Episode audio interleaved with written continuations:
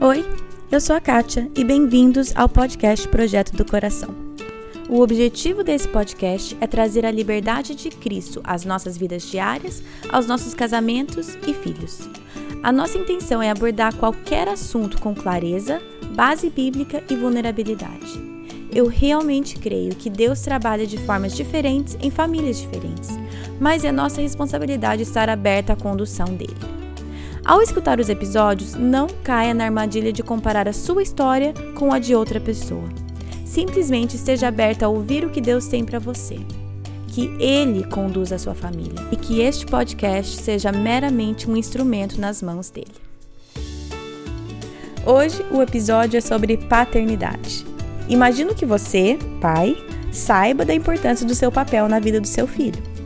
O Mário Sérgio está aqui hoje para falar especificamente para vocês, de pai para pai. Tem muitos pais querendo viver no filho a vida que não tiveram. Os sonhos deles querendo se fazer nos filhos. Aí nós vamos ter problema, porque seu filho não é você. Então, a primeira coisa que eu falo para isso é o seguinte: é você procurar conhecer o seu filho procurar conhecer o que seu filho pensa, procurar conhecer o coração, os sentimentos do seu filho, para ver o que, que o seu filho quer receber de você. Obviamente, o episódio hoje é direcionado para os pais, mas muita coisa se aplica a nós mães também. E a verdade é que muita coisa se trata de características que devemos demonstrar como seguidores de Cristo. Então, todos nós podemos aprender hoje com o Mário Sérgio. Hoje a minha entrevista é com o Mário Sérgio. Ele tem um ministério em Londrina que chama Resgatando a Paternidade. Ele escreveu um livro sobre isso. Então, em comemoração do Dia dos Pais que está chegando, esse episódio é em especial para os pais. Oi, Mário Sérgio, tudo bem? Tudo bom, Kátia? E você? Tudo bem. Mário Sérgio, se você puder, então, começar é, uhum. apresentando você, a sua família, o teu ministério para gente. Tá. Então, é, eu eu tenho 49 anos, né? Eu sou casado há 22 anos com a Lília. Nós temos dois filhos, a Maria Fernanda, de 18, e o Pedro, que hoje está completando 12 anos. Ah, né? parabéns! Né? Então, a gente, nós somos, eu e a Lília, estamos envolvidos com questões, né, trabalhos com família há 16 anos, né? Hum. 16 anos, né? Quando a gente tinha 5 para 6 anos de casado, nós começamos o envolvimento com famílias aqui na nossa igreja local, na primeira IPI. Hum. E nós somos dentistas, eu e a Lília, né? A nossa formação inicial é dentista, né? Trabalhamos e atuamos até hoje como dentistas. Só que a, pelo fato de trabalhar no Ministério de Família, Ministério de Casais há 16 anos, é, no ano de 2006 eu comecei a fazer um curso de aconselhamento familiar no ISBEL aqui em Londrina, Faculdade uhum. Teológica.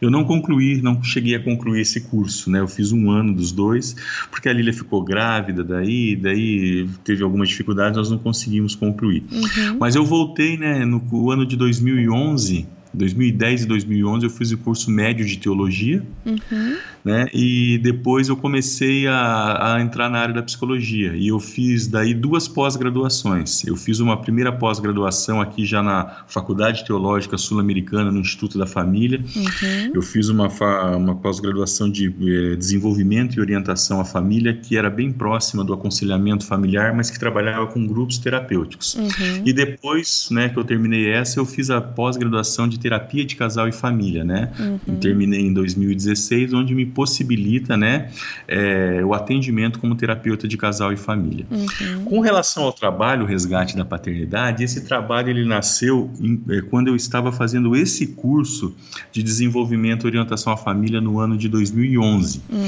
Eu tinha que trabalhar com um determinado grupo de pessoas, né? Poderia ser casais, jovens, crianças, adolescentes. E eu estava num congresso em Curitiba com a minha esposa e nós fomos fazer uma das oficinas e o, o preletor era um, um americano e ele falou sobre um filme que tinha acabado de se lançar que chamava Corajosos. Uhum. É um filme muito interessante. E quando ele falou desse filme, eu cheguei em, aqui em Londrina e na semana seguinte eu recebi de uma tia minha via correio esse filme. né? Eu falei, nossa, tem alguma coisa aí. Sim. E dali me, me despertou, né? O Senhor colocou no meu coração essa questão da paternidade. Hum. E eu montei o projeto O Resgate da Paternidade, né? Hum que é onde eu trabalho é um grupo terapêutico, eu comecei a trabalhar com o pai, só o pai, a figura do pai homem. Hum. Apresentei na, na, no Instituto da Família, na Faculdade Teológica do, do, meu curso, né? Eles acharam muito interessante e eu precisava ter o local onde eu ia fazer. E a minha igreja, por ser uma igreja, né, de um tamanho consideravelmente grande para Londrina, né? uhum. né? Eu apresentei para o pastor, ele falou: Mário, pode fazer, você tem nosso total apoio. E aí eu comecei a fazer no ano de 2011, não, perdão, no ano de 2012 uhum. eu comecei a fazer. Então, desde 2012, né, esse é o sétimo ano que nós temos trabalhado né, com esse projeto Resgate da Paternidade. Esse foi tema do meu TCC, nesse uhum. curso de Desenvolvimento e Orientação à Família. Até hoje, mais de 130 homens já passaram por esse curso, porque o curso é assim, ele é um grupo terapêutico de no máximo 10 pessoas. Uhum. Não pode passar disso, né, para você trabalhar. São oito encontros, onde em cada encontro nós trabalhamos um tema, né? Um tema voltado para o pai. Nós começamos a falar sobre a identidade, sobre relacionamento, sobre o pai presente, o pai provedor, o pai e os limites e assim por diante, tá? Sim. Então nós começamos e até hoje eu tenho trabalhado com esse projeto apenas dentro da igreja. Para o segundo semestre desse ano, né, se Deus quiser, eu vou começar a trabalhar fora da igreja, hum. né? Eu vou trabalhar assim no âmbito terapêutico mesmo na minha clínica, sim, certo? Sim. Então é esse projeto ele está andando desse projeto do TCC e é interessante quando eu estava no TCC a minha orientadora falava isso aqui tem que virar livro, tem que virar sim. livro. E o Senhor nos deu a graça, né, de a partir de 2015 começar a escrever e encerrei é, o ano passado, né, e publicamos esse livro em julho do ano passado. Hum. É, eu li o livro, você me mandou, eu li, e, e, ele é muito, ele é uma leitura muito gostosa, muito fácil, muito simples a leitura, mas com é, com conceitos muito profundos, né? E, e uhum. obviamente é, é simples falar e é difícil implementar. e, né? Mas eu, eu gostaria, claro que infelizmente, né, não podemos dar o curso aqui, não é essa a intenção aqui, mas é. eu te chamei para entrevista porque eu gostaria que você passasse um pouco, né? O podcast geralmente é uma hora, nessa uma hora eu queria conversar com você sobre alguns desses pontos que você traz no livro, eu imagino no curso, no, no grupo Sim. terapêutico, é, uhum. porque ah, pelo menos aqui nesse podcast, eu acho que no geral fala-se muito para a mãe. A mãe é muito uhum. valorizada na criação dos filhos, é o, o peso maior cai em cima dela. Sim. Porém, nós estamos vendo os frutos da falta que o pai faz. Não são todas certo. as famílias, mas nós estamos vendo os frutos que, no geral, a, a presença do pai é negligenciada e, e isso traz muitas consequências negativas para a família como um todo, mas também para os filhos, né? Eu que eu costumo falar para minha esposa quando a gente está, né, atendendo uma família, atendendo um casal que está tendo dificuldades com o filho, o seguinte, eu reforço essa tua fala da importância do papel da mãe. Hum. Creio que o, o, papel da mãe é de suma, é fundamental importância na vida dos filhos, né? Eu brinco assim com a minha esposa, eu falo assim, né? É, quando estamos à frente de outros casais, eu falo assim, olha, os meus filhos eu coloco na conta da minha esposa quem eles são, eu coloco 65, 70%, com certeza. Mas se faltar os meus 30%, hum. tem problema. Né? Eu vejo que é, o Senhor ele é tão perfeito na criação que ele delegou é, papéis diferentes ao pai e à mãe na criação dos filhos. Uhum. E quando esse, esses papéis, né, eles são, é, eles não são feitos da maneira correta, ou eles são interpostos, ou, ou o pai está querendo fazer o papel da mãe, ou a mãe querendo fazer o papel do pai, nós vamos ter dificuldades, Sim. nós vamos ter distorções, e aí os filhos serão assintomáticos dos problemas que eles vão apresentar. Hum. Então, resume para mim, eu sei que é muita coisa, mas resume para mim, então, qual que é esse papel do pai? Tá. Eu, eu vejo assim, é, antes da gente falar do papel, e você que leu o livro, você viu, uhum. né? Eu, eu, eu, eu, eu acho que a pessoa ela tem que ser levada a se conhecer um pouco. Porque como que você pode exercer um papel se você não se conhece realmente? Se você não sabe realmente quem você é? Muito bom. Né? Eu, eu, eu, vejo assim que hoje na sociedade, né, eu vejo na nossa sociedade, eu creio que estou falando da sociedade brasileira, você que vive nos Estados Unidos, uma cultura diferente, mas eu creio que existe o mesmo problema. Existe sim. uma crise de identidade. Sim, sim. Né? Uhum. Eu, eu, vejo nas pessoas, eu vejo nos adultos, eu vejo nos jovens, nas, nos nossos adolescentes. Então, a crise da identidade, quem nós somos, o que nós somos. E eu falo assim, a partir do momento que você consegue entender quem você é, o desempenho do seu papel, seja ele como pai, seja ele como esposo, seja ele como profissional, ele fica mais fácil. Hum. Né? Você consegue fazer de uma maneira mais tranquila. Né? Sim. Eu, eu, eu, vejo que hoje as pessoas elas querem receitas prontas. Sim, e na verdade acho que o mundo fala bastante sobre ai, né, a tua voz, o, o seu eu verdadeiro, tudo mais. Sim, exatamente, exatamente. Mas né? como cristãos a gente sabe que é muito mais do que isso, né? Eu, eu, eu falo assim que toda pessoa, todos nós, nós temos assim, eu, classifico em, em, três níveis, né? Uhum. Todos nós temos uma história. Sim. Essa história se remete ao nosso passado. Sim. O nosso passado, infelizmente, o Senhor não nos deu esse poder de mexer nele. Você concorda comigo? Sim. Né? Mas nós temos essa história. Essa história faz parte da nossa vida e de quem nós somos. Sim, sim. Né? Uhum. E muitas pessoas viveram experiências traumáticas, dolorosas, que é, foram ressentidas, machucadas, e isso daí eles, elas trazem para a vida delas atual. Uhum. Mas, infelizmente, o passado nós não mudamos. Não. Mas nós temos uma realidade, né? Que se tem uma história, hoje nós temos uma realidade. Uhum. E essa realidade nós temos que ver, nós estamos vivendo de acordo com aquilo que nós recebemos e do, de, de acordo com aquilo que nós estamos projetando. O que eu vejo é que muitas pessoas hoje eles querem apagar traumas né? Traumas emocionais, é, traumas em relacionamento, várias dificuldades, querendo de uma forma incorreta. Eles estão tentando trazer para a realidade de hoje uma vida que não os pertence. Ah. E isso causa uma expectativa nas pessoas.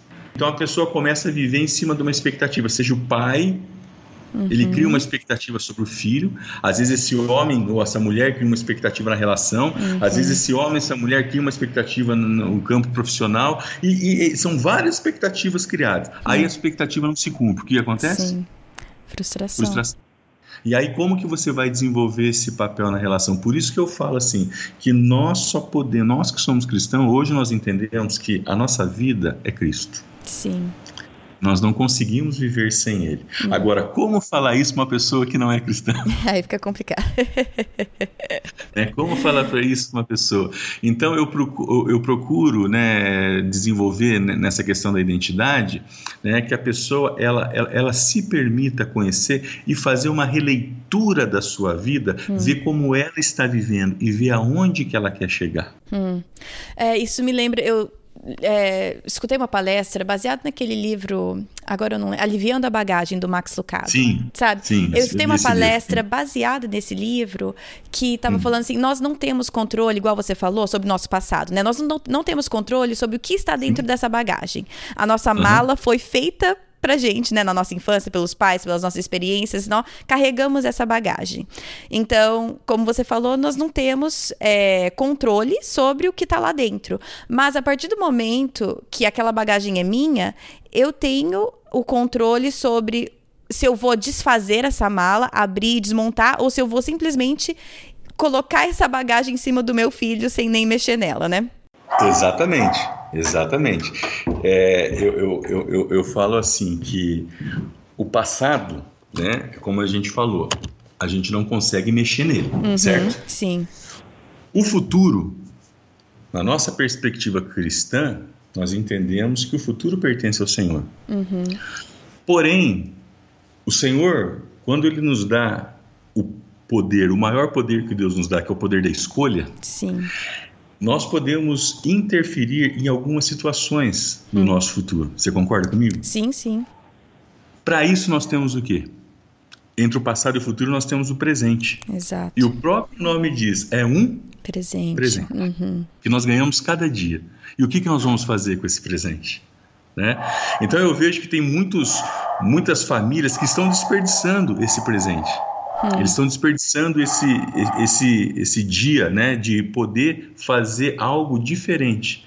Né? Certa vez eu escutei, olha só que eu escutei certa vez de um casal. Eles estavam com uma dificuldade com a filha adolescente, certo? Uhum. A filha estava com uma, uma, uma, síndrome do pânico. E nós fomos conversar com eles, tá? E ele é um casal muito bondoso, que vive, tinha uma vida relativamente boa. E eu virei para eles e falei assim: rapaz, mas eu nunca vi vocês aqui fazendo um curso de casais, um curso de pais aqui na igreja por que, que vocês não. Sabe qual que foi a resposta dele? Hum. Ele falou assim: Pois é, a gente fica vendo isso, né? E vem ouvir alguma coisa que de repente que a gente não está fazendo, a gente sente um peso muito grande. Hum. Então foge de receber algo que pode promover a mudança. Sim. Então, vamos, né, as pessoas ficam né, estáticas nessa inércia de não promover essa mudança na vida delas. Sim. É, eu, eu acho que muitas pessoas, realmente, como você falou, deixam de ler livros, frequentar palestras, porque não querem sentir a culpa. E também eu acho que muitas vezes eles acham que ah, isso é idealizado, isso não é real, isso não é possível na minha realidade. É, voltando ao que você falou da nossa história, que nós não temos controle sobre isso, e eu sei que no teu livro você começa falando isso, né? Eu acho, eu imagino que até esse seu resgate da paternidade tem a ver um pouco com, com isso, mas como como ser um pai diferente do que eu recebi. Por exemplo, se eu não recebi, se eu não tive o pai que, uhum. que eu quero ser, de onde eu crio esse modelo de um pai bom e presente e tudo mais, se, se eu não tive esse modelo? Isso aí, é, como você falou, né? que é, tem hora que eu, eu, apresento conceitos profundos, mas que não são fáceis, né? Uhum. E as pessoas, é, isso, isso daí é muito difícil. Deixa eu te dar um exemplo. Eu não sei se você lembra dessa passagem no livro, hum. que quando, num, num, num, dos encontros, quando eu falo de relacionamento, ah, sim. Uhum. Eu, eu, pego assim, eu pego várias figuras de revista, né? Uhum. Distribuo em cima de uma mesa assim, e eu falo para eles pegarem aquela que simbolizava melhor, a melhor figura que simbolizava o relacionamento dele com o pai hum. dele. Sim, a hora né? que eu li essa parte eu achei muito interessante. E interessantíssimo, du, du, du, duas pessoas colocaram, né, em grupos diferentes, né, anos diferentes. Um colocou a figura de uma geladeira, hum. né, uhum. e outro colocou o homem de ferro. Sim. Certo? Uhum. A geladeira ele explicou assim: tamanha era a frieza dessa relação. Hum. Tamanha era a frieza. E o Homem de Ferro, ele falava que o pai era um cara que sempre supriu tudo na família, mas ele parece que vestia uma armadura, que ele era intransponível, uhum. que ele não se permitia chegar perto. Esses pais, esses dois, uhum. esses dois, eles estavam fazendo completamente o oposto com os seus filhos. O que acontece muitas vezes, porque daí você fala, por que, como que eles conseguiram isso? Isso. Aí o grande fator que levou eles a isso é que eles olharam para o Pai Celeste. Hum. Eles tiraram o foco do Pai terreno. Sim. E eles olharam para o Pai Celeste. Hum. Então eles resgataram primeiro neles essa paternidade que vem do Senhor. Sim. A partir do momento que eles viram isso, eles conseguiram fazer uma releitura e eles olharam para o, o pai deles. Hum. Aí eles entraram na história de vida do pai deles e viram que que esses pais eles não eram capazes de oferecer mais nada do que aquilo que eles estavam oferecendo. Hum. Porque, ok, ninguém consegue dar aquilo que não tem. Sim. Então, a partir do momento que você teve um pai que esse pai não te supriu, seja emocionalmente, seja espiritualmente, você tem que olhar para esse pai, né, primeiro com compaixão, hum. né, com empatia, para ver assim, por que, que ele não fez isso? Hum. Quando você consegue entender que ele não fez ou porque ele não tinha para dar, ou porque ele não sabia, ou porque ele também não teve isso do pai dele, uhum. eu acho que a coisa fica mais fácil. Uhum. Da gente tentar entender e tentar se mover a ser diferente. Então, é isso que eu, é, até pra, no âmbito de quem não é cristão, eu tento passar isso. Sim. Né? Na clínica de terapia, quando eu atendo filhos, né, que vêm queixar com isso do pai, eu falo assim, eu começo a trazer a história do pai. Sim. E isso fica alivia um pouco essa bagagem. Uhum. Porque ele consegue entender que não é muitas vezes porque não quis ou porque é, porque é ruim, não né? ama, né? uhum. porque não ama. É o jeito de amar às vezes, né? Sim. Às vezes tem, é, é, diferente as maneiras de amar. Então nós temos que entender isso daí, né? A gente não pode, assim, é, fazer aquilo, eu recebi, eu não, eu não, recebi, então eu não vou dar. Não, Sim. isso daí não existe. Sim, e aí né? o que você está falando também, ah, tipo, são jeitos diferentes de amar, e, e eu concordo, muitas vezes o pai trabalhou muito para dar tudo para o filho que não tinha, mas não estava presente para brincar com o filho. Então, jeitos, jeitos diferentes de amar. Só que eu também sei que também é muito fácil a gente. Eu tô falando a gente, eu sou mãe, mas assim, se sim, apoiar sim. no ai, é, esse é o meu jeito de amar o meu filho, eu vou dar tudo que eu não tive. E aí se, se é, se contentarem simplesmente, ah, eu vou fazer do meu jeito e eu não vou aprender mais, eu não vou para palestra, eu não vou para curso, porque é assim que eu amo meu filho, né? Como, como que podemos então olhar com compaixão para o que recebemos e olhar para aquele pai que tivemos que falhou, porque todo pai falha, porque somos seres humanos, sim. olhar sim, com compaixão, sim. mas ao mesmo tempo, né, dar uma volta de 180 graus e olhar para o meu filho e falar assim, mas eu quero demonstrar mais do caráter de Deus para o meu filho do que eu recebi, porque o meu pai não teve, mas eu posso receber de Deus e eu posso passar isso adiante. Quais são é, algumas coisas importantes agora, né? não, não, temos controle, igual você falou, do passado, mas temos controle do nosso presente. Um pai que está ouvindo, que está pensando, eu quero ser diferente. O que que esse pai precisa fazer, além de buscar em Deus, é claro, mas o que que ele precisa almejar dar para esse filho? É, aí, essa é uma pergunta assim, excelente, mas muito complexa. Sim. né? Porque é o seguinte, eu falo que aí vai na questão do que cada um tem como princípios e valores. Hum. Né? Quais são os valores que estão arraigados numa pessoa hoje? Sim. Eu vejo que hoje, se, se, se você se você reunir sem medo de errar, 10 pais, uhum. tá? e falar assim: o que, que você gostaria de dar para seu filho hoje? A grande maioria vai falar uma boa formação. Ok. Né? Você diz acadêmica. Exatamente, uma, uma boa formação acadêmica, né? E, está errado isso? Não, Não. né? Mas Não tá ter tá isso como prioridade. Mas é, exatamente. Agora, isso daí passa a ser a prioridade. Eu vejo que muitos pais, como você falou, vou, aquilo que você falou, vou dar tudo para o meu filho que eu não tive. Uhum. Tem muitos pais querendo viver no filho a vida que não tiveram. Uhum. Os sonhos deles querendo se fazer nos filhos. Uhum. Aí nós vamos ter problema. Porque seu filho não é você. Hum. Então, a primeira coisa que eu falo para isso é o seguinte: é você procurar conhecer o seu filho, procurar conhecer o que o seu filho pensa, procurar conhecer o coração, os sentimentos do seu filho, hum. para ver o que, que o seu filho quer receber de você. Hum. E os pais, eles não conseguem fazer isso. Eles têm uma dificuldade de se achegar para escutar. Que nem meu filho hoje. Meu filho está com 12 anos. Uhum. Qual que é o sonho do meu filho ser? Como todo todo adolescente, todo não, né? A grande maioria do adolescente brasileiro. Jogador ele quer ser o quê? Jogador de futebol. Sim. Quer ser jogador de futebol. Sim. Então, o que, que eu estou fazendo? Como eu estou trabalhando? Eu estou procurando no que eu posso dar apoio para ele. Sim. Nunca deixando de lado o estudo. Você quer? Então tá, ele está treinando, eu tô, eu, vamos disputar campeonato, está fazendo isso, e eu estou apoiando, mas sempre dando aqui um apoio, sabendo que isso daí é uma carreira que não é fácil, é difícil e que pode não dar certo. Uhum. O que, que eu vejo muitas vezes? O filho vem com um sonho, o que, que o pai faz? Pode o sonho do filho. Hum. Que é isso, menino? Para com isso, é besteira. É. Isso é besteira. Vai trabalhar. Vai trabalhar, tem que estudar. Então, veja bem, nós só vamos conseguir fazer, é, e respondendo a tua pergunta, a partir do momento que a gente se colocar a conhecer um pouco do nosso filho, hum. a conhecer o que ele está pensando, o que ele está vivendo, pedindo para ele falar. Né? Senão a gente não vai conseguir. Isso seja para o pai que é cristão é. e para o pai que não é cristão.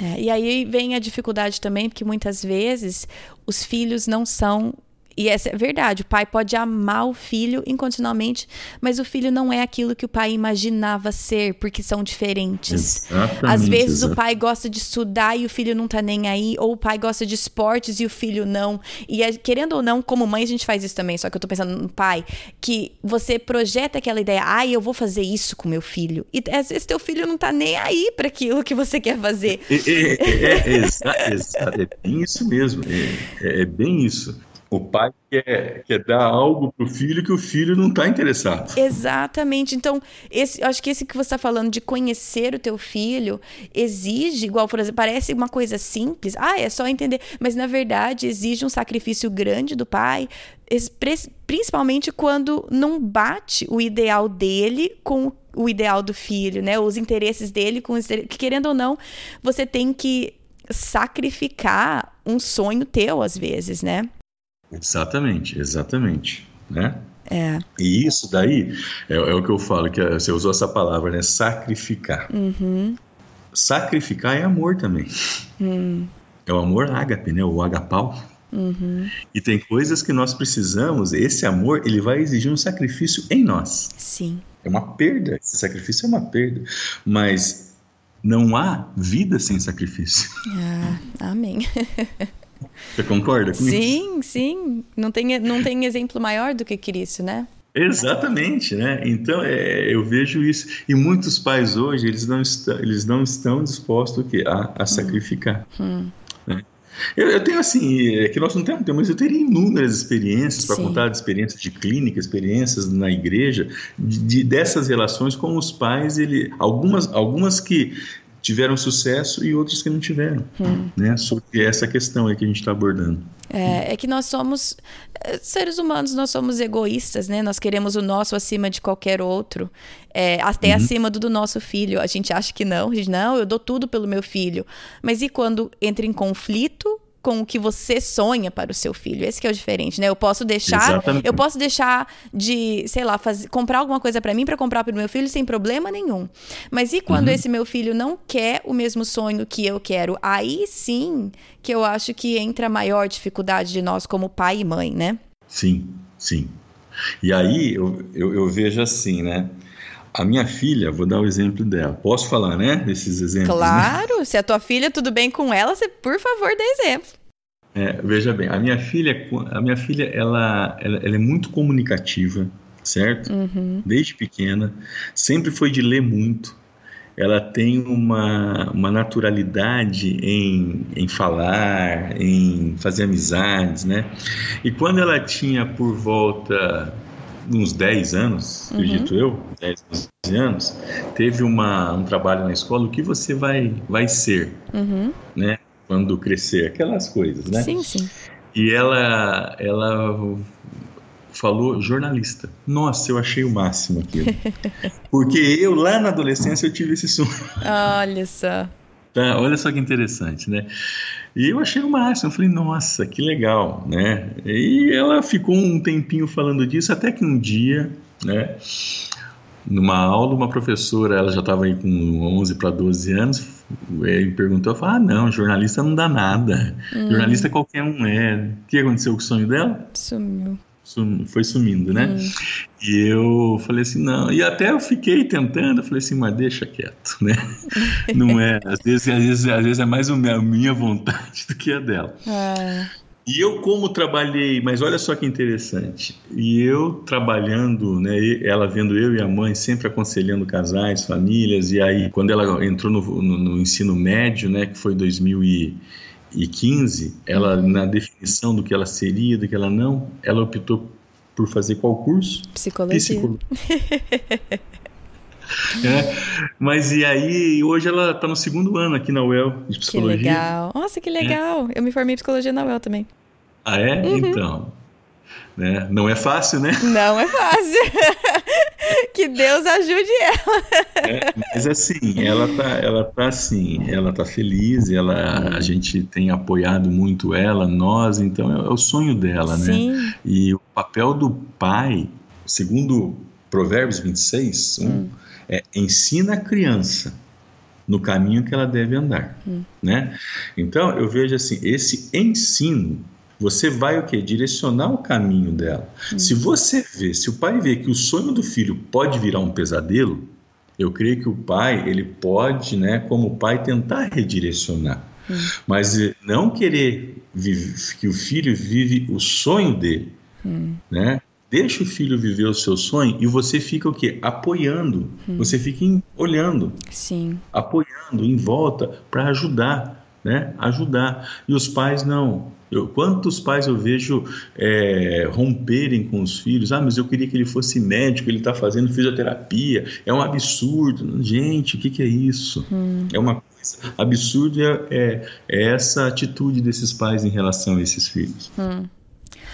É, é, é isso que a gente falou, né? De sacrifício, tá disposto a sacrificar, às vezes, o teu sonho, e aí também é, vai muito da história também, né? De sacrificar aquele seu sonho de, de, do teu filho ser o que você não foi ou ter o que você não teve, né?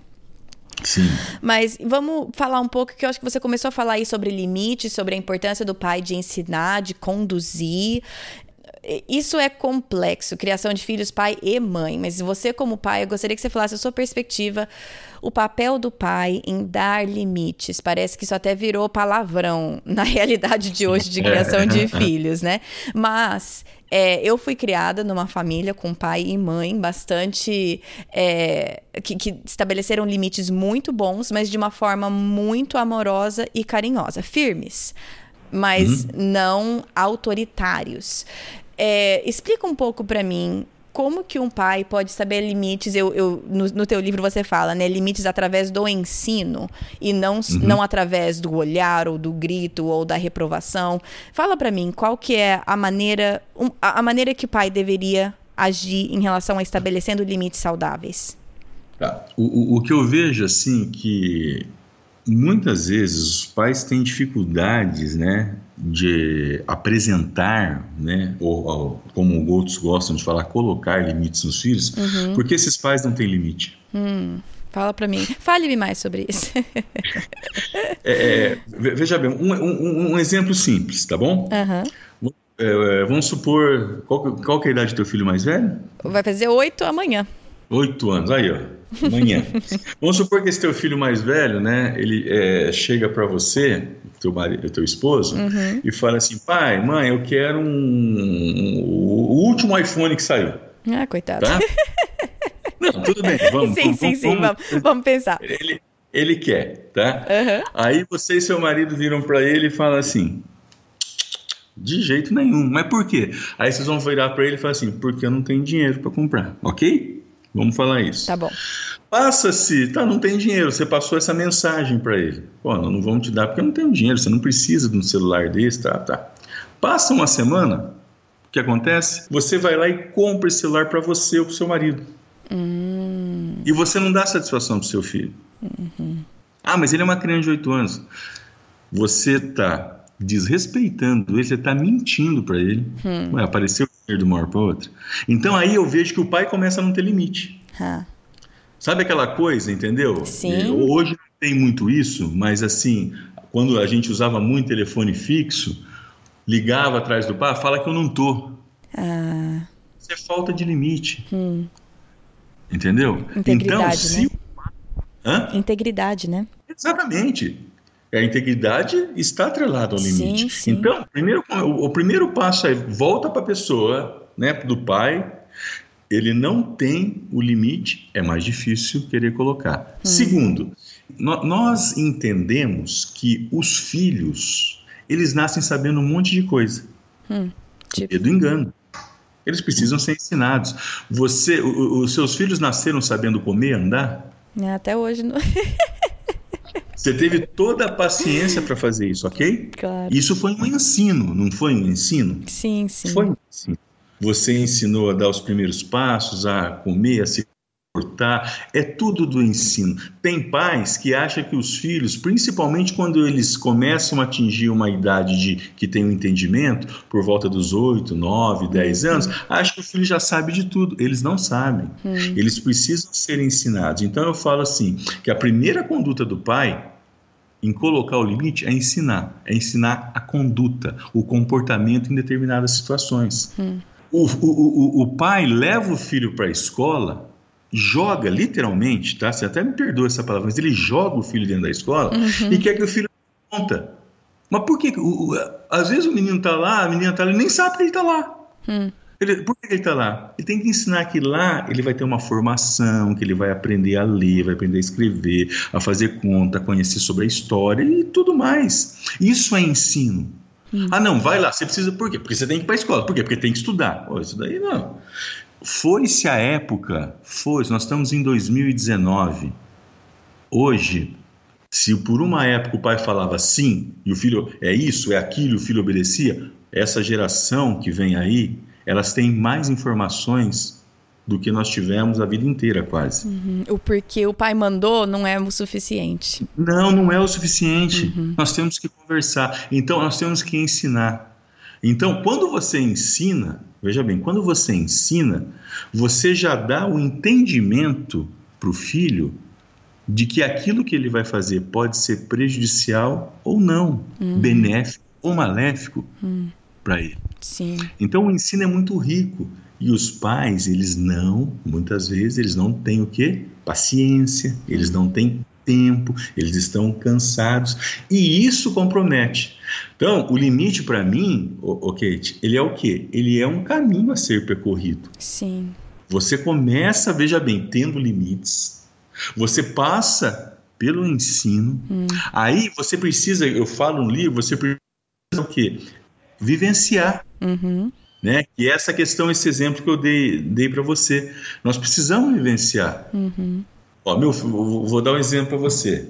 O meu filho fez 12 anos, está fazendo 12 anos hoje, uhum. tá? Aí desde o final do mês passado, ah, pai, o que, que nós vamos fazer? Eu quero fazer um aniversário, eu queria um. Eu falei, mas o que, que você quer? Uhum. Ah, eu queria. Ele queria ganhar uma chuteira. A chuteira dessas, né? Que custa baratinho, né? Ah, essas, uh, essas bem basiquinhas. Mas aí a chuteira, ele também queria, ele queria ir num lugar aqui, num campo de futebol society aqui, jogar com os amigos e fazer um espetinho para os amigos comer. Eu falei, ou um ou outro, meu querido. Hum. Os dois não dá. Uhum. Aí ele ficou duas semanas no dilema, né? Uhum. Então, veja bem, eu, se eu, vamos dizer assim, se eu apertasse um pouquinho, dá para fazer os dois? Até daria.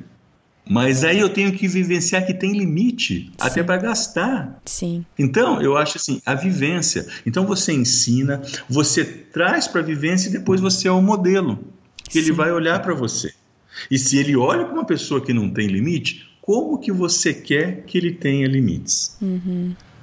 Eu, eu, fico abismado. Os meus filhos estudam numa escola aqui, você conhece Londrina, né? Sim, sim, vida inteira. Você é daqui?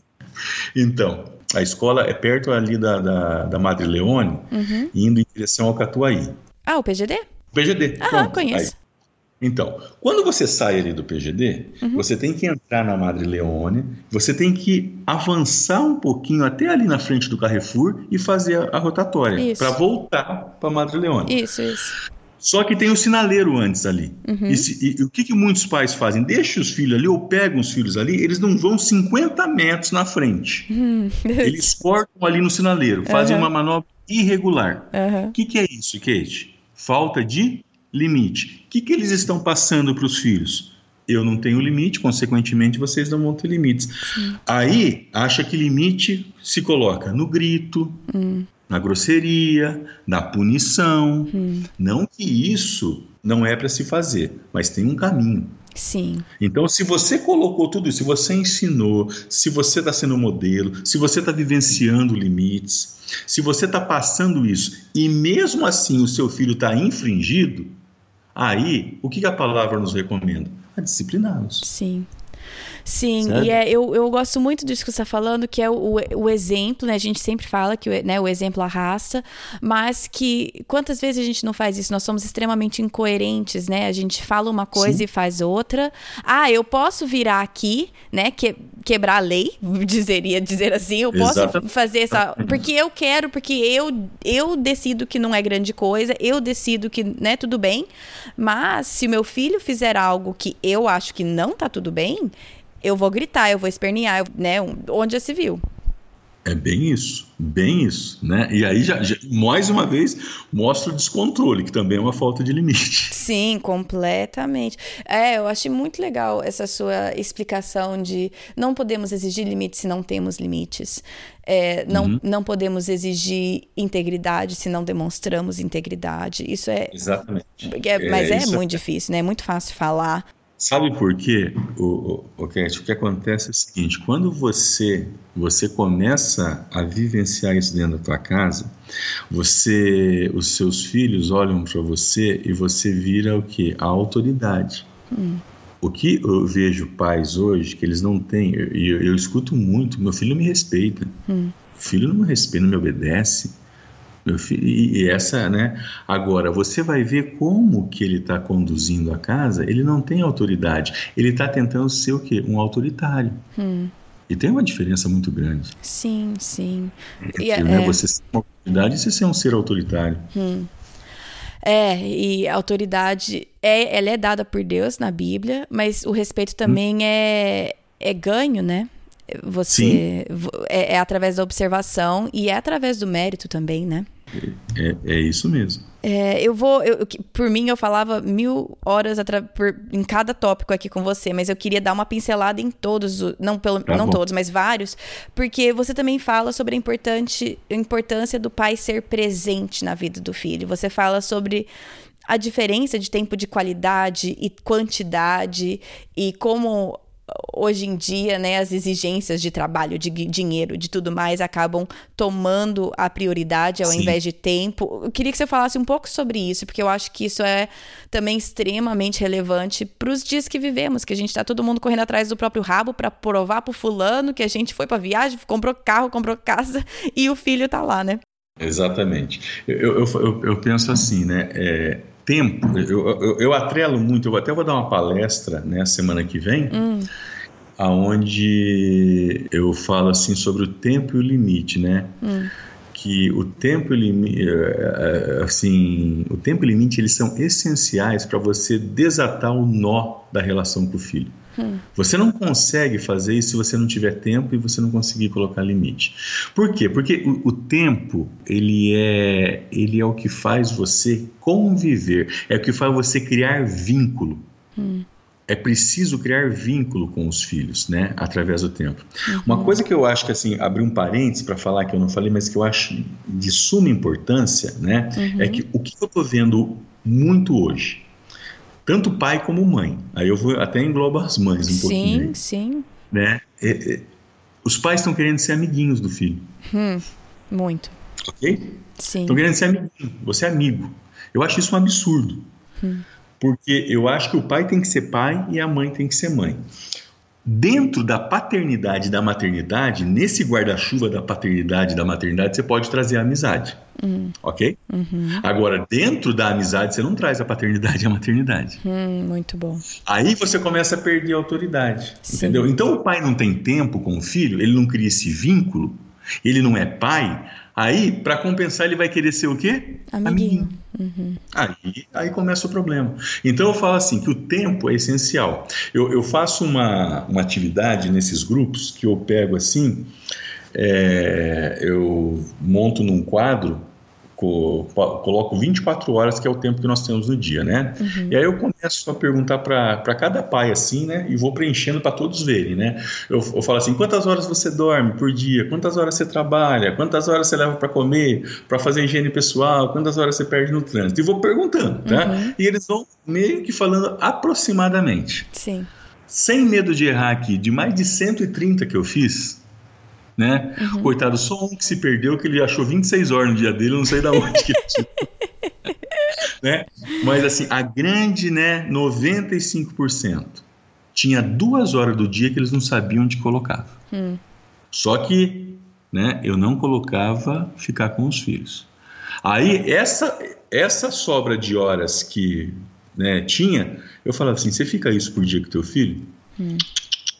Ninguém ficava. Hum.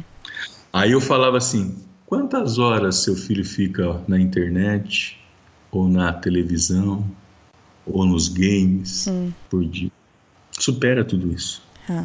Então, a gente, no final dos anos 80, dos anos 90, a gente ouviu muito essa questão aí que ah, é, é bom ter tempo de qualidade. Eu falo assim, Ivana, eu não tenho muito tempo, mas o tempo que eu vejo, uma vez eu vi uma jornalista aqui de Londrina falando, eu não tenho muito tempo com os meus filhos, mas o tempo que eu tenho no final de semana não tenho de qualidade. Eu falei, legal, ótimo. Eu creio que todos os tempos que nós deveríamos ter com os filhos teriam que ser de qualidades. Hum. Mas a gente não pode abrir mão do tempo de quantidade. Hum.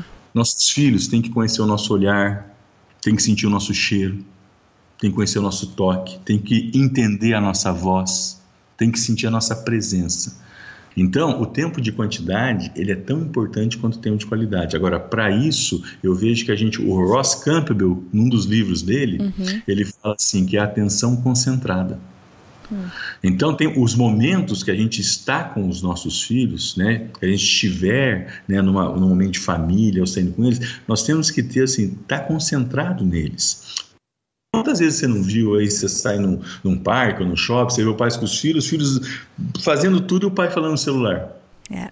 E o pai não estando nem aí. Hum. Né? Então, os filhos, e eles sentem isso. Claro. E quantos filhos não fazem algo para chamar a atenção do pai? Pai, olha aqui, pai, pai, olha, olha, pai, olha.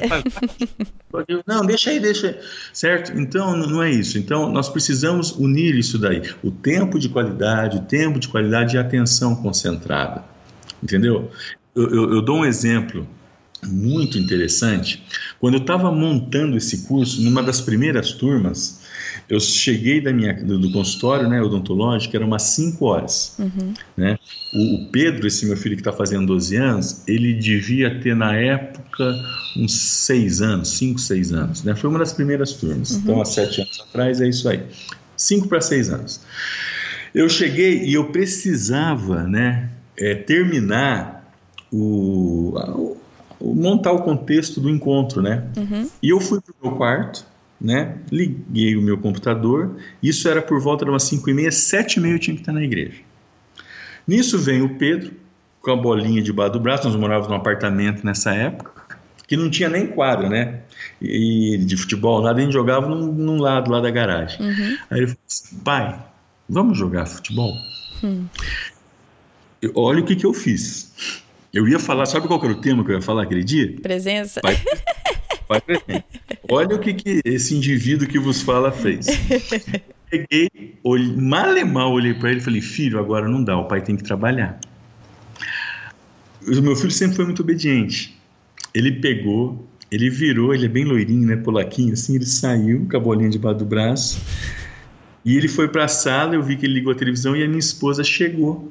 E eu vi que ela perguntou alguma coisa para ele. Na hora, Kate, na hora, creio eu que o Espírito Santo falou assim para mim, né? Você é um hipócrita. Hum. Você é um hipócrita. Como que você vai falar do Pai presente se você não está sendo presente hoje na vida do seu filho? Hum. Peguei, desliguei o computador, cheguei para ele e falei assim: Filho, dá para a gente jogar a bola 10 minutos? Esse menino deu um pulo no sofá, veio, fomos lá, jogamos, acabamos jogando até uns 15 minutos. Subi, fui lá, terminei, cheguei. Eu falo assim, foi uma das experiências mais incríveis que eu tive na minha vida, porque isso mostrou, né, que eu tive tempo de qualidade, eu tive tempo de quantidade, porque a quantidade não, não, quer dizer que é 10 horas.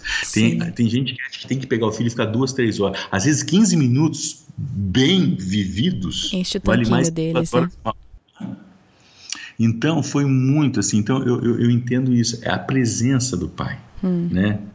a presença do pai, o filho olhando e vendo isso. É, e eu gostei que você deu esse exemplo porque não é que você falou assim, ah, então deixei de preparar o curso e eu fiquei lá o tempo inteiro com meu filho. Porque muitas vezes a gente tem obrigações, temos obrigações, né? Sim, sim. Então sim. eu achei muito bom esse seu exemplo porque primeiro mostra é, que nós erramos, né? Que todo mundo Bom, erra. Sim, sim, sim. Mostra que a gente tem que estar sensível ao Espírito Santo, que o seu Espírito Santo ele vai ser fiel. Se a gente está pedindo a Deus, Deus me ajuda, me molda como um pai, como uma mãe, ele vai dar esses toques, ele vai, né? Que, então precisamos estar sensível a isso e que esses 10, 15 minutos que você passou jogando bola com seu filho foi o suficiente naquele momento, né? Sim, sim. Foi o que supriu ele naquele momento. É eles vão lembrar do sim, né? Eles não vão lembrar que foi só 15 minutos, eles vão lembrar que o pai desceu. Exatamente. Hum. Que você abriu mão. É. Ou sacrifício aí. É. Né? Você abre mão de uma coisa que é importante para você é. para uma outra coisa que é tão mais importante para você, que é a vida do seu filho. É, é, é, é, muito é muito importante isso. Eu vou eu vou falar aqui do meu marido. É, é vai ser meu, meu, minha homenagem de Dia dos Pais aqui pro meu marido. Mas é uma coisa tão difícil porque hoje em dia é, o foco tá tão na carreira, em, em, em superar e sempre subir de cargo e subir e tudo mais. E quanto mais você sobe de cargo e cresce e tudo mais, é muito bom, uhum. até financeiramente para sua família, mas tudo tem um custo, né?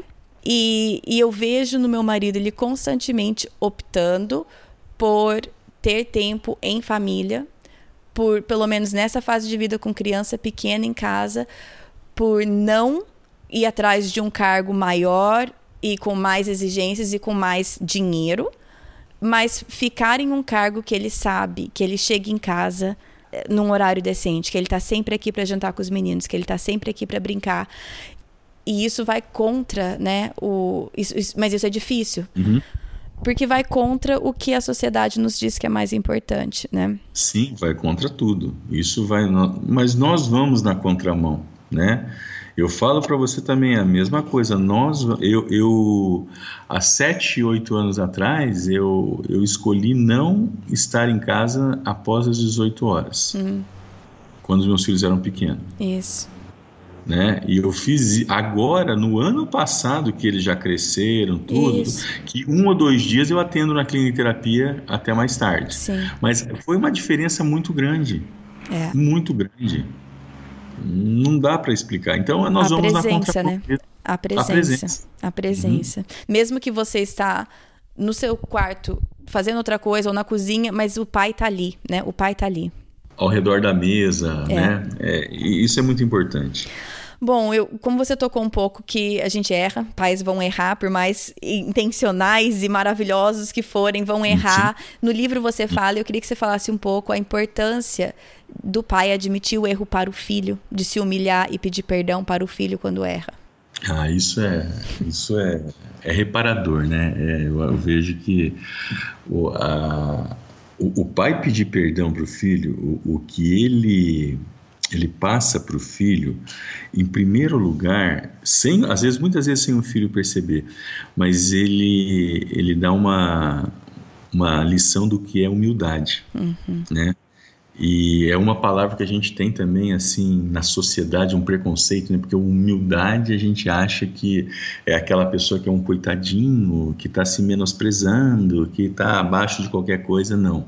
Eu vejo que tem duas características para mim que tem que estar tá presente na vida de um cristão. Hum. E se não tiver, é propaganda enganosa. Quais são, então? Vamos ver. Amor e humildade. Hum. Se a pessoa não tiver amor e humildade, se falar que é cristã, você olha. Porque a humildade é se esvaziar da gente. Hum. A humildade é quando a gente se permite olhar para dentro de nós, examinarmos, ver que nós assim erramos hum. e aí reparar esse erro o pai ele se coloca muitas vezes numa posição muito acima, mais até do que Deus o delega na vida do filho. Como ele não pode errar, ele não pode pedir perdão. Uhum. Aonde está escrito isso? É, ok, eu vou fazer uma pergunta que várias vezes me. Ah, mas isso então. Não... Você perde autoridade, então. Quando você pede perdão, quando você está perdendo autoridade, o que, que você diz? Negativo, você ganha autoridade. Uhum. Você ganha autoridade. Como assim? Primeiro, porque você demonstra ao seu filho que você não é infalível, hum. que você é falível. E isso, veja bem, não traz para ele uma obrigação de ser falível. Hum. Mostra que também ele pode ser infalível.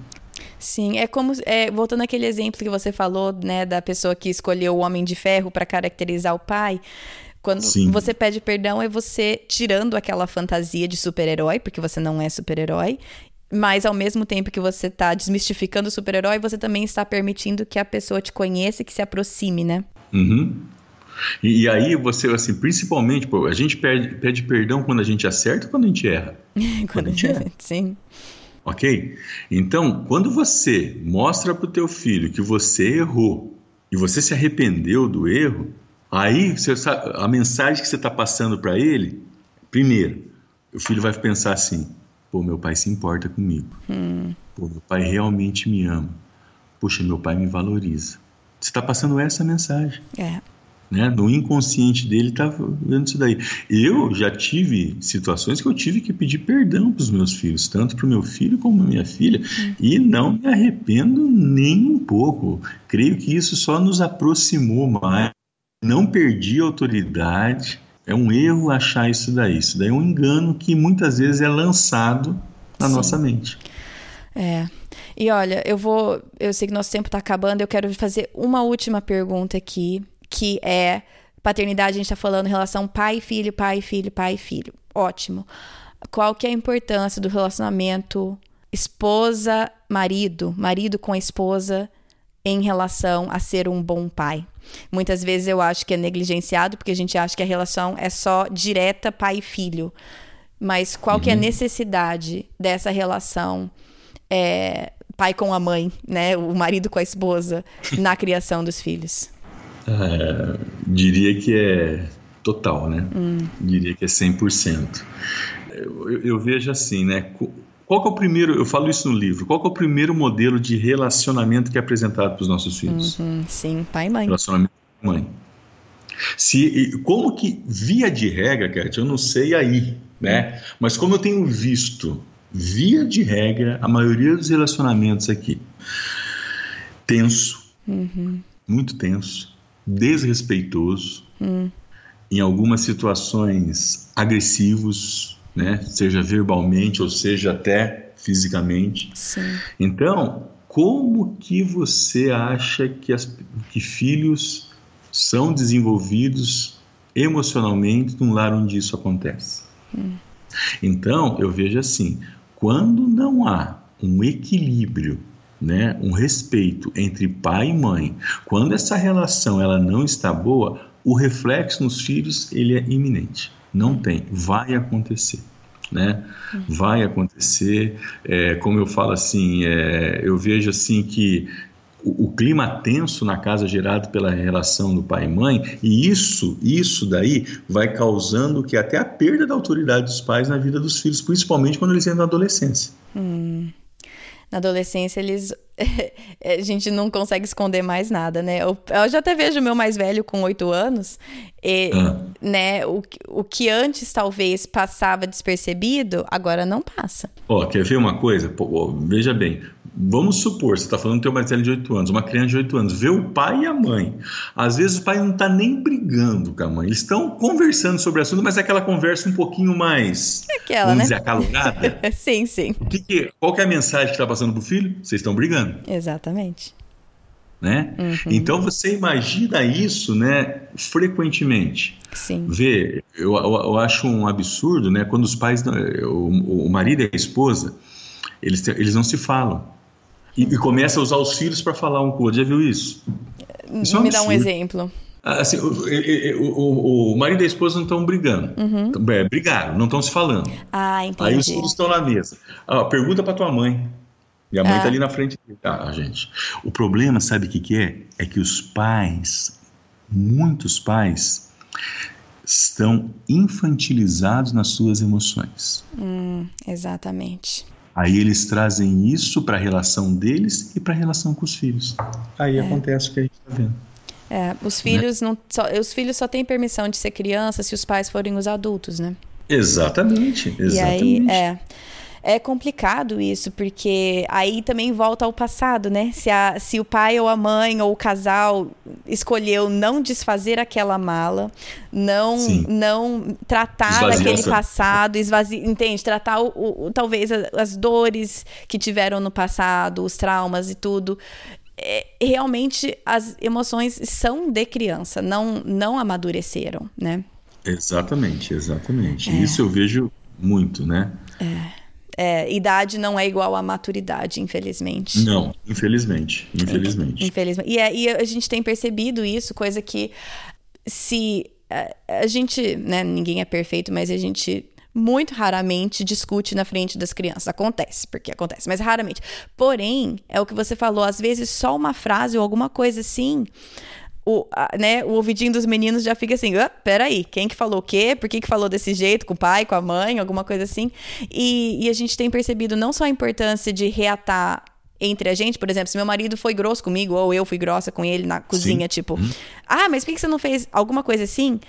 É, uhum, não uhum. só de pedir perdão um pro outro, mas de falar para os meninos, falar assim, olha, o papai foi grosso com a mamãe, eu não deveria ter feito aquilo. A gente conversou, eu pedi perdão para ela, mas eu queria que vocês soubessem que eu sei que eu fui, fui errado, eu sei que eu fiz, falei de um jeito que eu não deveria.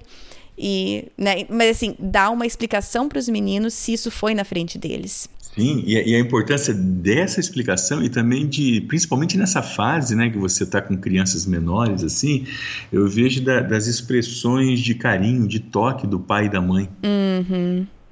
Como é importante que os filhos, ah, para com isso, fecha o olho, mas assim. Finge como, que não gosta, né? Faz, é, como isso faz bem para o emocional deles. Né? Como isso faz bem, é, é impressionante. Então eu, eu vejo assim que a relação entre pai e mãe, ela é assim, ela é fundamental. É, nós teríamos uma, uma outra geração de adolescentes, jovens, se nós tivéssemos mais harmonia, mais equilíbrio, mais respeito, mais amor mesmo nessa hum. relação de pai e mãe. Parece que tem uma, uma competição, né? Tem. Instalada. Hum. É? é, a gente esquece que a gente está no mesmo time, né? Exatamente. É. Mário, eu queria. Eu acho que eu preciso encerrar. Eu conversaria aqui muito mais tempo, mas eu quero respeitar o teu tempo também. Eu queria que você talvez se encerrasse falando, citando alguns recursos. Eu vou, tá, vou colocar no site o link onde as pessoas podem comprar o seu livro. Também vou colocar o site da igreja para quando a pessoa, né, para quem for de Londrina e região, ficar atento a algum curso que você for dar lá. Mas além disso, quais alguns recursos que você poderia passar é, tipo, leia esse livro, faça esse curso, o que, que você sugeriria? Tá. Eu, assim, eu, eu, tudo que eu acho que o Senhor foi colocando, né, me capacitando ao longo desses anos, foi através, assim, de homens, mulheres, leituras, né, que ele foi colocando diante de mim, né? uhum. né? E, assim, eu, eu lembro bem que quando a minha filha, eu não lembro se a minha esposa estava grávida logo que a minha primeira filha nasceu. Minha esposa ela deu um livro para mim que chamava Educando Meninas. Uhum, James Dobson. Isso, né? Uhum. E foi, foi, foi, foi, o primeiro, a primeira literatura né, que eu li nessa questão de, de ser pai, uhum. né? Depois eu li o Educando Meninos, quando claro. eu estava grávida. Eu acho um livro muito conhecido que ajudou muita gente já. Eu também já li todos, As Cinco Linguagens do Amor. Ah, muito bom. Crianças, né? O do Ross Campbell, do Gary, Gary Shaw, uhum. né? Limites, né? O, ah, do Cloud Townsend. Esse daí para mim é o, né, é fundamental a leitura dele para. Eu, eu, acho que esses são livros. Aí nós estamos falando de livros do início do ano 2000 né, de livros de 16, 17 anos atrás, mas que são, são riquíssimos ainda, né? É, eu gosto muito de escutar né? Não sei se você conhece, ele é um psicólogo, um amigo meu, ele é aqui de Maringá, ele chama César Coniglian. Eu não sabia que ele ia ter. Olha, uma outra pessoa citou hum. ele, citou numa entrevista sobre ansiedade, citou Exatamente. todos os livros, os vídeos. Eu tenho assistido é, vários ele, vídeos é, ele dele. não tem livros, né? Não, o vídeos César no YouTube. Vídeos, né? Então aprendi muito com o César, conheço o César há quase 20 anos, Nossa, né? Nossa, que legal. Então, Olha, eu tenho aprendido eu... muito com ele, pode falar para ele que eu tenho aprendido é, com ele também. Então, esse livro A Ansiedade e a Paternidade, né? Hum. Ele trabalha bem e tem livros que ele fala especificamente para pais, tudo, né? Então, assim, eu acho que são Coisas assim que a gente tem ao nosso dispor hoje, né? Muito interessante que a gente não, não pode deixar de utilizar essas ferramentas, né? É, eu vou sugerir que todo mundo busque aprofundar mais com o teu livro e, e, o material que você disponibiliza, mas eu só queria te agradecer a estar disposto aqui a, a ter essa conversa com a gente. Prazer foi meu, tá? Foi um prazer mesmo, né? Poder partilhar com você esse teu trabalho aí que eu, eu vi, é uma coisa rica. Eu acho que você continue fazendo isso mesmo, né? Eu creio que nós, como né, pessoas, né, homens, mulheres cristãos, né? Se o Senhor coloca isso diante de nós, a nossa tarefa é levar, né? Levar à frente isso que Ele tem nos capacitado a fazer, né? Uhum. Queria te cumprimentar mesmo por esse teu trabalho, né? E eu tô aqui à tua disposição, né? Quem sabe um dia a gente não vai aí, né? Nossa, pode vir, seria legal. Vem fazer uma entrevista em pessoa. Traz seus Poxa, filhos e vamos fazer uma entrevista em pessoa. Seria muito legal, né? A gente, né, quem sabe, se o senhor um dia, né, for da vontade dele, a gente estará aí. Bom, gente, eu espero que essa entrevista do Mário Sérgio tenha sido bastante proveitosa para vocês. Eu tenho recebido feedback de vocês que estão pedindo mais episódios sobre paternidade, não só maternidade, para homens. E eu sei que a maior parte do meu público aqui é feminino, mas é, para vocês pais que escutam, eu estou tentando então trazer mais conteúdo né, para vocês também. Terá em agosto mais um episódio sobre eh, de um homem falando sobre a importância da paternidade. E também estou buscando mais entrevistas com casais e não só com a mulher. Mas saibam, né, que eu dependo muito de Deus trazendo as pessoas certas. E eu creio na soberania de Deus, creio que eu tô correndo atrás das pessoas, enchendo o saco de um monte de gente, mas eu, eu creio que Deus traz as pessoas certas para falar dos assuntos certos. Então, mas estamos aí, eu acho que o Mário deu um, um excelente pontapé aí nesse, nesse tema de paternidade. É, se aprofundem, gente, porque eu falei aí mais de uma hora com ele, mas obviamente não é o suficiente nem para falar sobre um capítulo do livro dele. Então, entra lá no site, dá uma olhada nos recursos que ele indicou, dá uma olhada no livro dele. Se isso é uma coisa que você tem muito interesse em aprender mais e crescer, dá aí uma boa lista de recursos para começar. Agora, eu também sei que talvez algumas de vocês, mulheres, estão ouvindo e talvez esse episódio causou muita dor, ou porque existe uma situação de separação, divórcio, pai ausente, marido que não não busca crescer e estar tá junto com a família. Então, eu quero dizer aqui que eu reconheço que esse episódio ele fala muito sobre uma situação familiar específica, sobre uma construção familiar específica e que talvez várias de vocês ouvindo esse episódio tenha sido dolorido e tenha trago um peso, tipo, poxa, mas é tão importante a presença do pai e o relacionamento bom do pai e da mãe. Poxa, e o meu filho? E para vocês, o que eu gostaria de passar para vocês é que o maior interessado na vida, na sua vida, na vida do seu filho, no crescimento do seu filho é Deus. Deus provê. É, se, se, o seu filho não tem uma figura paterna presente, Deus pode trazer outros homens, não para ser pai, mas para ser essa presença é, masculino, um referencial masculino, vice-versa, feminino, tá, gente? É que, de novo, o tema aqui é paternidade. Mas Se, se esse é o teu caso, se você está desencorajada, triste, até com medo ao ouvir tudo isso sobre a importância do pai, a importância do papel do pai, eu gostaria de encerrar esse episódio orando por vocês em especial, tá bom? Acho que eu nunca orei aqui no podcast, ou já orei, acho que já orei, mas eu vou orar de novo. Senhor Deus, nós colocamos aqui na tua presença todas as famílias, todo mundo que está ouvindo esse episódio, o Senhor sabe, eu não sei, mas o Senhor sabe. E para esses pais que estão ouvindo e sentindo o peso da importância do seu papel, eu peço que o Senhor traga o crescimento, a sabedoria, que o Senhor faça deles homens que vão cumprir esse papel na vida do filho através da sua graça da sua misericórdia, que o Senhor tire o fardo e coloque o seu fardo, né? Que o seu jugo é leve, então que o Senhor coloque a leveza do seu jugo nos nossos ombros.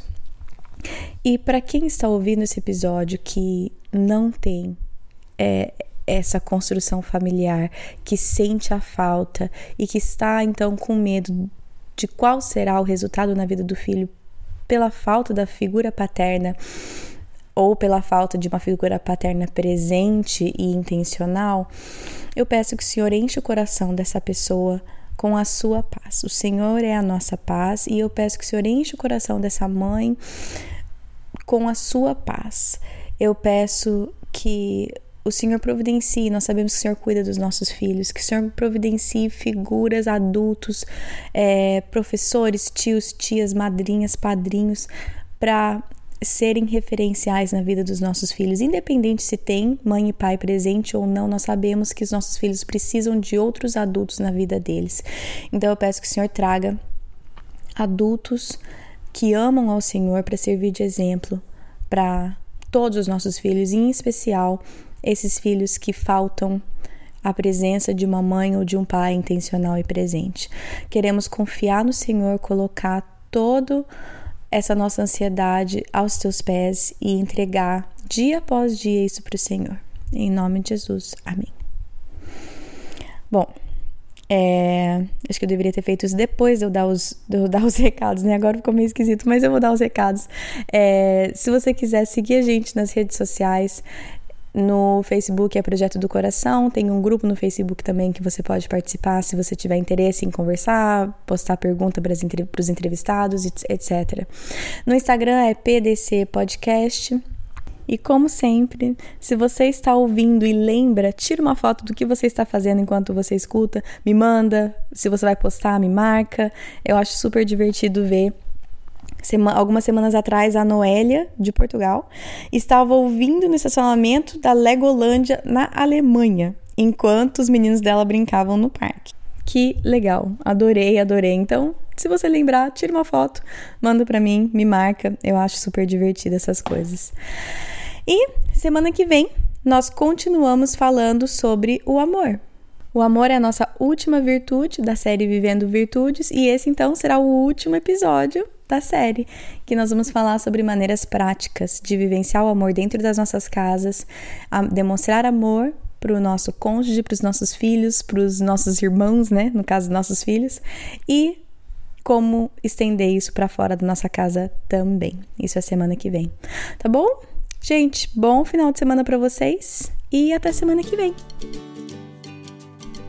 Na Bíblia, em Miqueias 5:5, está escrito que ele será a sua paz. Se eu acredito na Bíblia, eu acredito que apesar das minhas circunstâncias, ele será a minha paz. Meus filhos estão tocando terror dentro de casa? Ele será a minha paz. Estou me sentindo culpada por não passar mais tempo com os meus filhos? Ele será a minha paz. Estou cansada de ter as mesmas brigas de sempre com meu marido? Ele será a minha paz gritei e perdi a paciência de novo, Ele será a minha paz. Vamos tentar lembrar disso e, com a ajuda de Deus, escolher a viver nessa paz todos os dias.